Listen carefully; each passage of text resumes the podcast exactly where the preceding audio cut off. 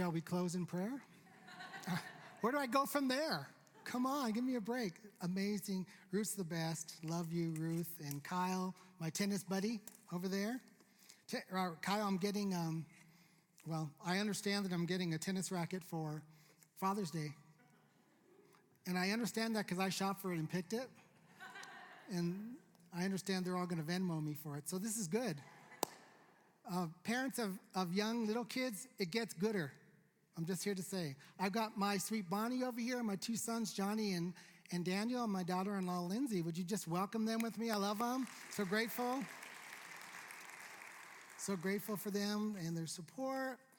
Um, happy Father's Day and happy Juneteenth. This is the first, I think, year with a federal holiday. Let's give it, let's give it up. I mean, this is there's a lot to learn. All of our holidays have meaning behind them, and many times for us, they're just another long weekend, which we always welcome. Um, but um, in this case, the Emancipation Proclamation finally, the, the, the, word finally arrived to the farthest reaches of the Union uh, in the area of Galveston, Texas near Houston. And uh, when I, what, from what I read, uh, the Union Army marched in with 6,000 soldiers. Now, the war was over, with 6,000 soldiers, many of whom were African American, and made the announcement that slavery is over. And so, praise God, and uh, there's, there's some things to be happy about and a lot of work to do, but happy Juneteenth. Uh, let's see check. Thank you. For, Oh, oh, have Juneteenth. Um, it's Father's Day. Happy Father's Day to all the dads. How many dads do we have in the room? Okay, I love you all. Appreciate you all. Some of you um, out there, you know, you're missing your dad. You know, some of you had an amazing dad. Some of you had, um, you know, human dads like my kids did. Well, I guess you all did. And um, so, whatever your dad's story, uh, welcome. I want to dedicate today to, to my, my dad, Carlos Garcia, Carlos G. Garcia, Carlos Garcia Garcia. And then it just gets more interesting from there, okay? Um, my dad has now been gone 30 years this year. And um, I'm about the age my dad was when we lost him. And somebody has said there's something significant for a man about that. When you reach the age of the age your dad left this world. So I'm kind of there. It's all very interesting. And uh, my dad was um, far from perfect, but what an amazing guy. What an amazing guy from whom I learned uh, generosity. Uh, he was a hard worker, uh, really never met a stranger. Um, and uh, taught, I think he taught me this. He, he taught me that um, you know, life is too short to get upset over little things. Um, that's, that's something my dad taught me. He, he, he would say to my mom, Angela, that's how he say Angela, Angela, it's only money. He'd say, so what a big deal? In other words, what's the big deal? I mean, he, it, to be translated. So all that to say now, from my heavenly father, I've had to learn other things that I didn't learn from my earthly, such as some little, apparently little things are really big and I need to pay attention. So between my two dads, um, I'm really a, a, blessed man today. Today, I would like to encourage your heart, and um, I want you to feel very seen today.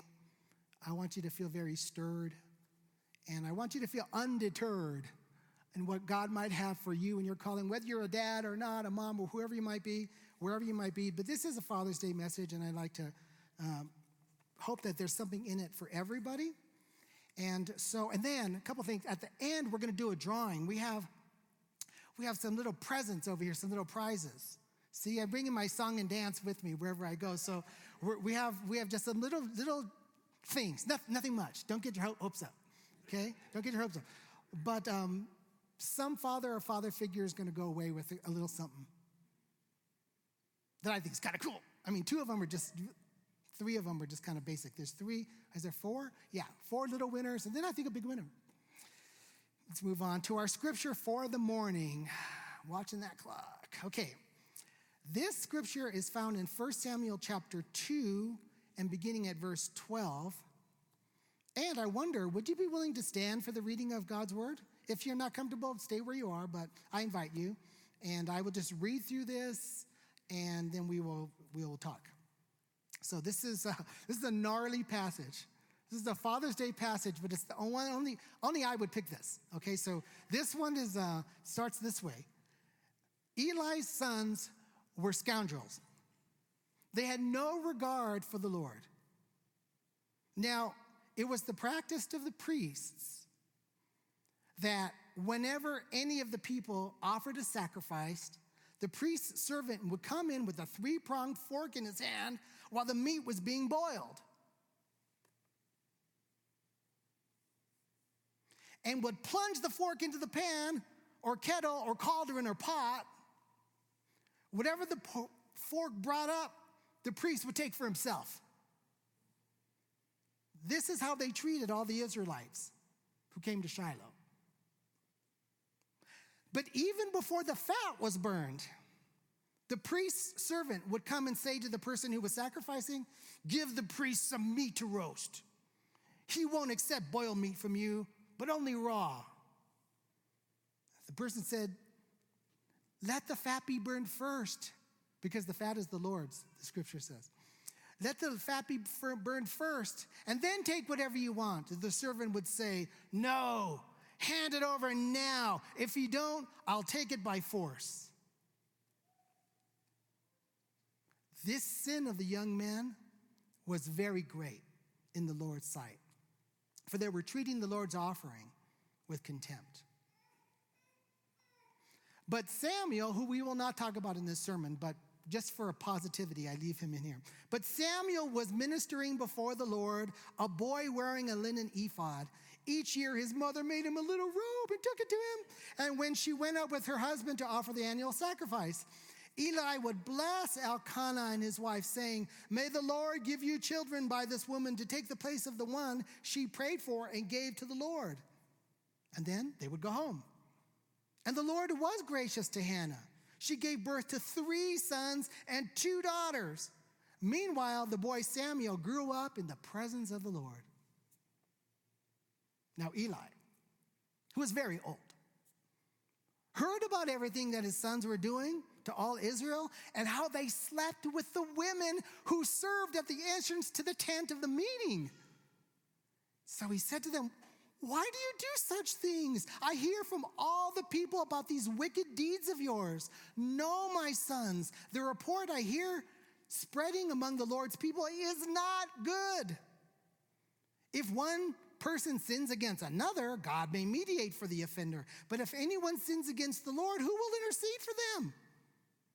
His sons, however, did not listen to their father's rebuke, for it was the Lord's will to put them to death. And the boy Samuel continued to grow in stature and in favor with the Lord and with the people. This is the word of the Lord. Thanks be to God. Please be seated. Gosh, God's word is just so fascinating. Isn't it interesting?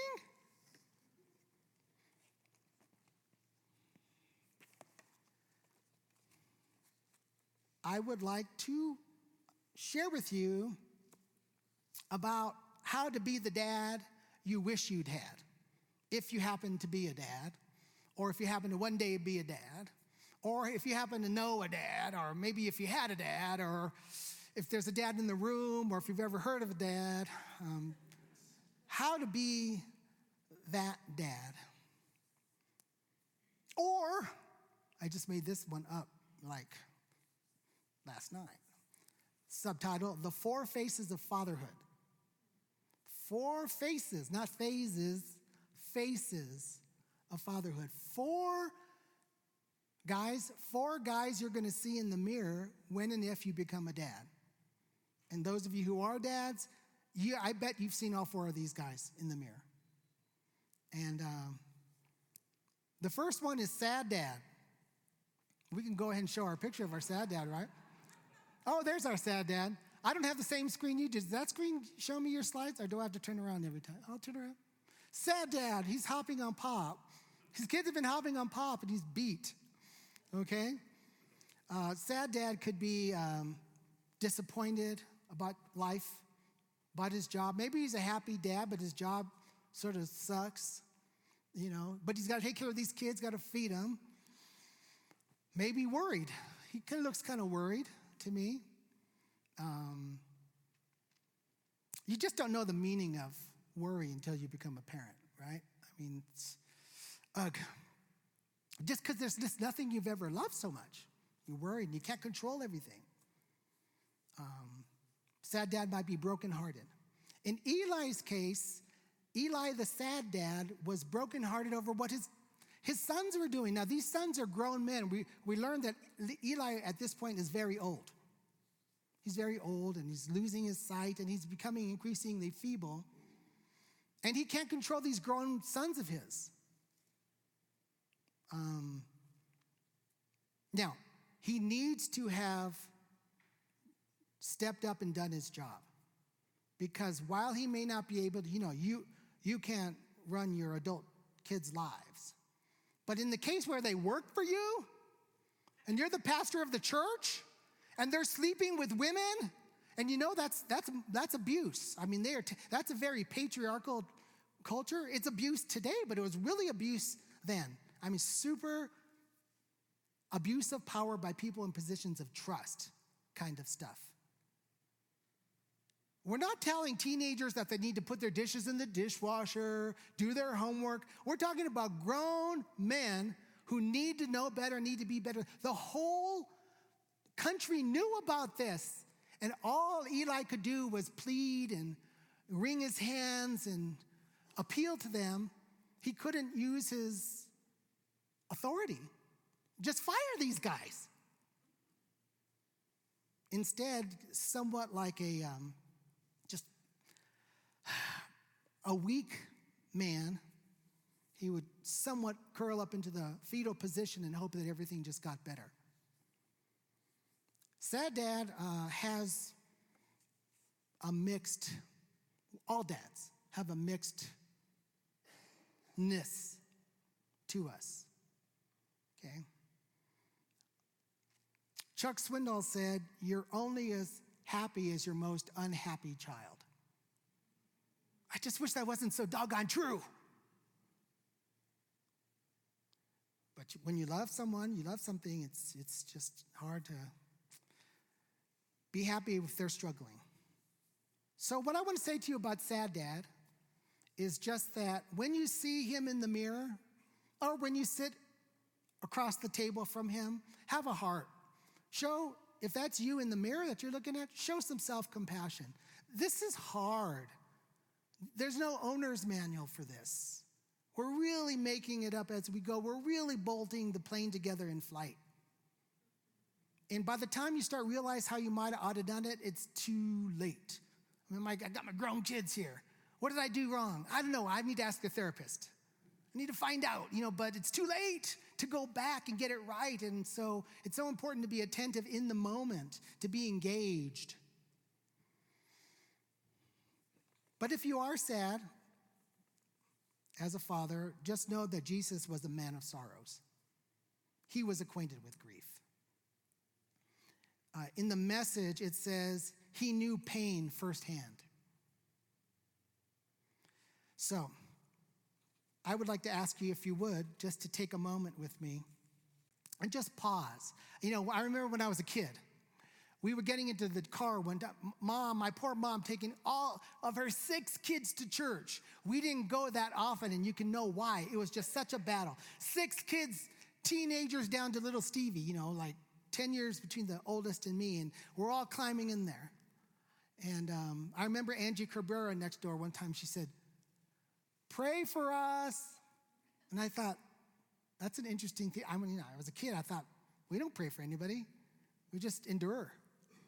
Try to get out without getting our wrist slapped, you know, or, you know, the stink eye. I'd like to ask you to think of somebody who might be a sad dad. And we're going to take 30 seconds or so and pray for him. It might be you. Let's just pause for a moment. Don't get excited. We're not closing, okay? If, you, if I lost you, we're not closing in prayer. Let's just pause and say a little prayer for a sad dad we know, okay? Just silence here, just your own prayer.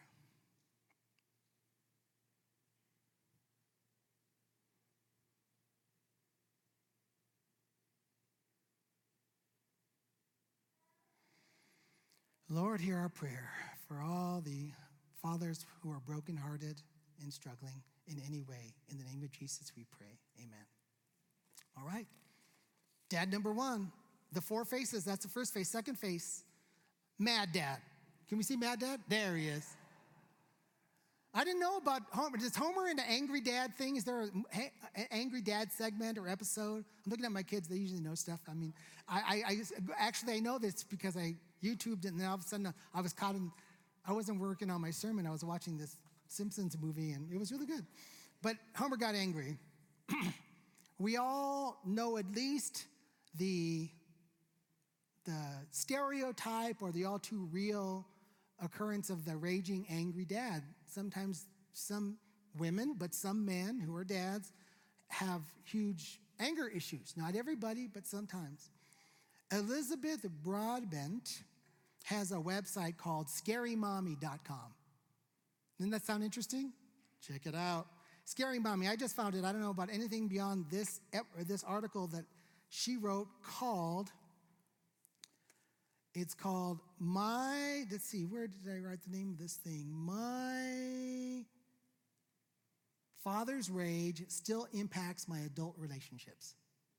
That's what it's called. And it's a whole post, but here's a paragraph. She's reflecting and she says, I'd hear my full name screamed from downstairs Elizabeth Ann, get down here. And I would know. I wouldn't know what I did, but I know that something had set my father off, and I was about to bear the brunt of it. I hate my full name to this day because of it. I learned to hide when he came home. I learned to watch for signs, for his anger at something else. That anger meant that sooner or later I would enrage him. It didn't matter how good I tried to be, he would find something. I'm sorry if I'm triggering you. I, I need to be more sensitive about that. I should have warned you because some of you, that's not a paragraph, that's a memory. And I'm really, really sorry. It should not be that way. It's hard for you to call God Father because of your memories like Elizabeth's, Elizabeth Ann's. And um, no es bueno. No bueno, it's not good. No es justo, no es recto, it's not right. It's not just. And I'm sorry. That's why I'm preaching on this. If you are an angry dad, it's time to get help. Okay? It's time to get help. It's, it's time to call someone who knows you and loves you, someone who you respect and who you can trust and who's wise, ideally, someone who's godly. It's time to reach out for help and realize you've tried and tried and tried to get your arms around this anger issue and you can't do it. And there's nothing wrong with it realizing, hey, it's just it's beyond me. I need expert help. I need God's help. I need a therapist. I need a support group. I need help.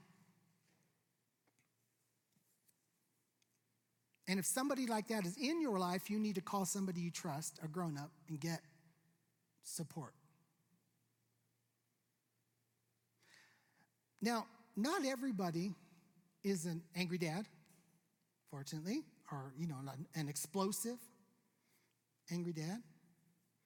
Um, I don't know what kind of a dad you might have grown up with, but Flannery O'Connor said anyone who survived childhood has enough material to write for the rest of their life. So you probably have your stories And Henry James said, A writer is someone on whom nothing is lost. So explore your story.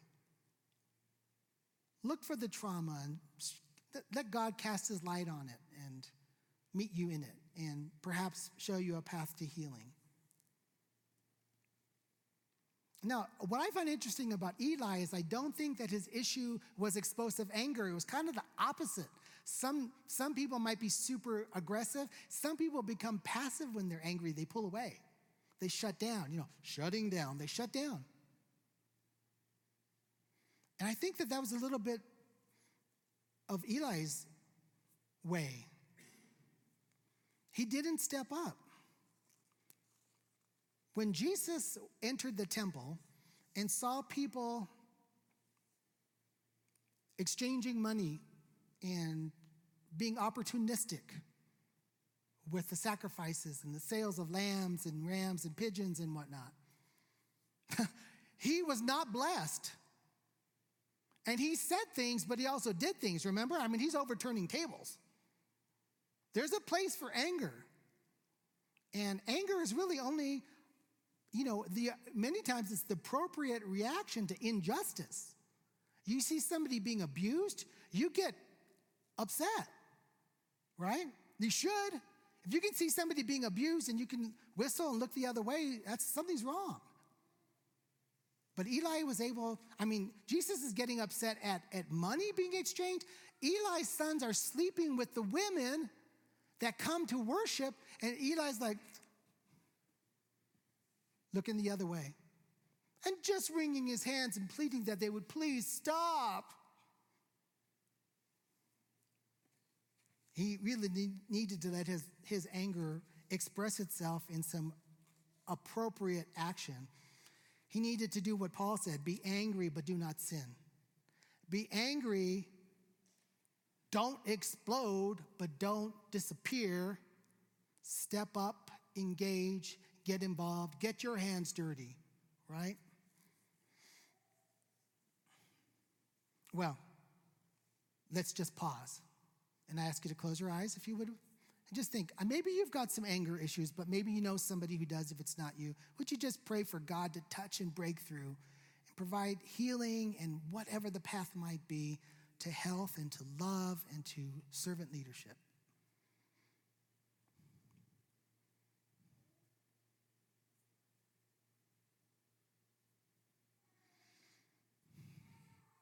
Lord, hear our prayer. Lord, hear our prayer. In the name of Jesus, amen. Third dad is a bad dad. We've got ourselves, we had a sad dad, we had a mad dad. This is a bad dad. Darth Vader, you don't kill your son. I mean, you don't whip out your lightsaber, you don't turn him over to the emperor. That's not cool. Huh? He had a good side in there. I mean, Luke saw it. Luke saw it, so never give up hope. You need a new hope. Don't give up hope. I want to tell you a story about a, a guy with a bad dad. His name is John Swanger, and he has been for many years. He was a, a pastor here in Denver, and he, was, he served a lot of people who had been formerly incarcerated, people who um, were in prison, and the reason he had such a compassion is he, he went there himself as a, as a, young, as a young person. His book is called Shackled Confessions of a Teenage Bank Robber. Right? I mean, I'm, I just started it. I mean, I know John, so I had, but I hadn't read his book.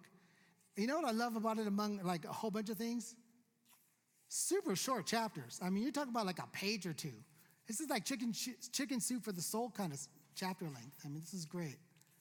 But uh, he goes all the way back to how it all all began, and I I, um, I reached out to John and um, asked him, and I'm not checking my phone. I want to find his text. Okay, sorry. It's not like, oh no, excuse me, I'm preaching a sermon, but let me check my social media. That's not it. I want to find John's um, John's text. You got to be here, John.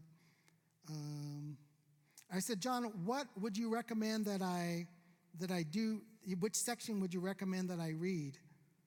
And uh, he said, Well, here it is. Thank you. Technology, because I'm preaching a sermon and I need you not to like disappear on me.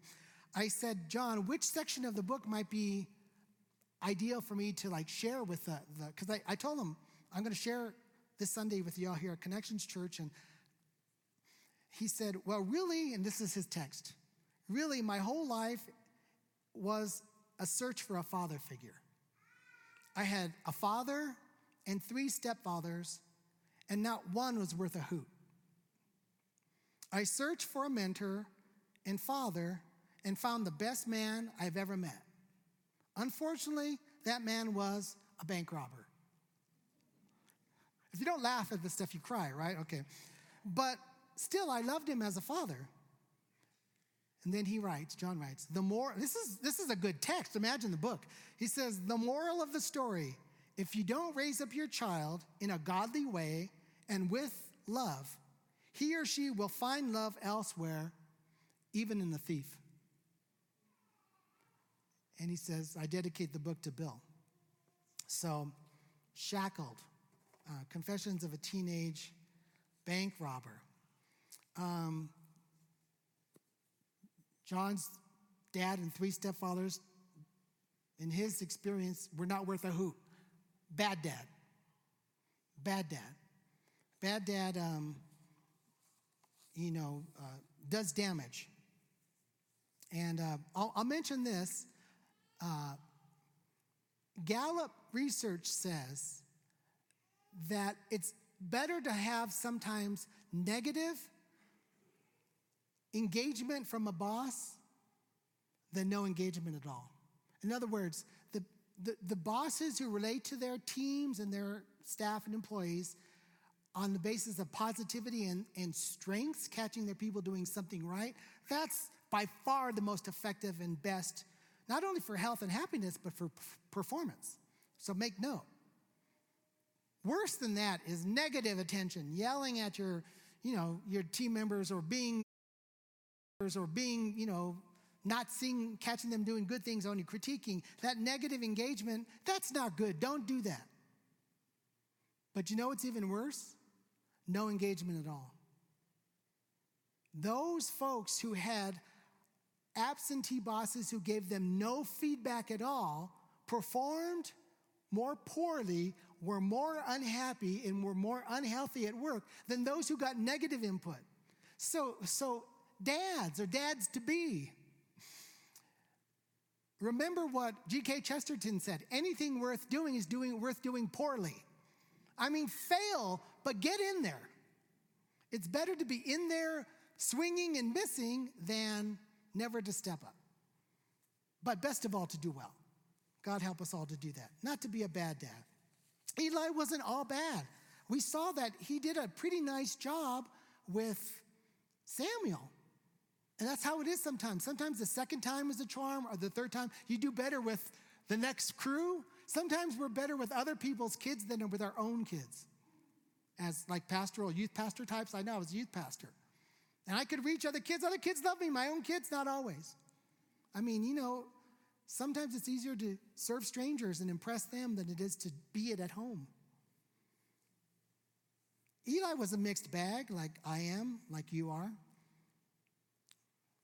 He helped Samuel to hear God's voice and discern it. It was there, he could step up. And I, again, I want to call you to self compassion for all of these dads because you'll see each one in the mirror. I want to close with the final dad who I call the rad dad. This dad is radical, and that is he shows a radical love. We don't see him exactly in this story. We see him in the story of the prodigal son. The, the word prodigal originally meant excessive, over the top, extravagant. And so that son was excessive in his sin. His father was excessive in his love. His father was excessive in his grace. When his son came home, he didn't rub his nose in it. Open arms, he went running to, to embrace and kiss his wayward son and to welcome him home. And if he knew nothing else, he knew how to throw a party. The way for you to become the dad you wish you'd had, the father you yearn for, is come home to the father and let him meet you with his grace. Let him show you his radical love. How he sees you, he sees who you are, where you are. He loves you, he loves who you are. And the parts that are no bueno, he'll help you tra- uh, be transformed. He'll help you work through. However patiently, how, you know, I love where it says, as a father has compassion on his children, so the Lord has compassion on those who love him. So we're going to just take a moment and pray for, I guess we left out the, the bad dad prayer, but it's combined it all with a prayer for rad dadness. Okay, because I need to move to our giveaway. So let's pause for just a few moments. And I'm just going to pray this one here. Lord, you know our heavy heartedness as, as moms, as dads, as siblings, as nieces and nephews, uncles and aunts, grandparents. You know our sadness when things are not the way they should be. Lord, help us. Thank you that you have compassion on us. Thank you, Lord, that you know our weakness, you know how we flounder, but you can fill us. Fill us up for the job. Lord, when we look in the mirror and we see disappointment in ourselves, Lord, meet us there. Give us your grace and transform us. But thank you most of all that you are the Father that we've yearned for. And through you and through relationship with you, we can become the human being that you call us to be. And we can bring beauty for ashes and joy for sorrow into our families, into our workplaces, into our communities. And we pray this with gratitude for you in the name of Jesus. Amen. Giveaway time. Are you going to help me, Pastor?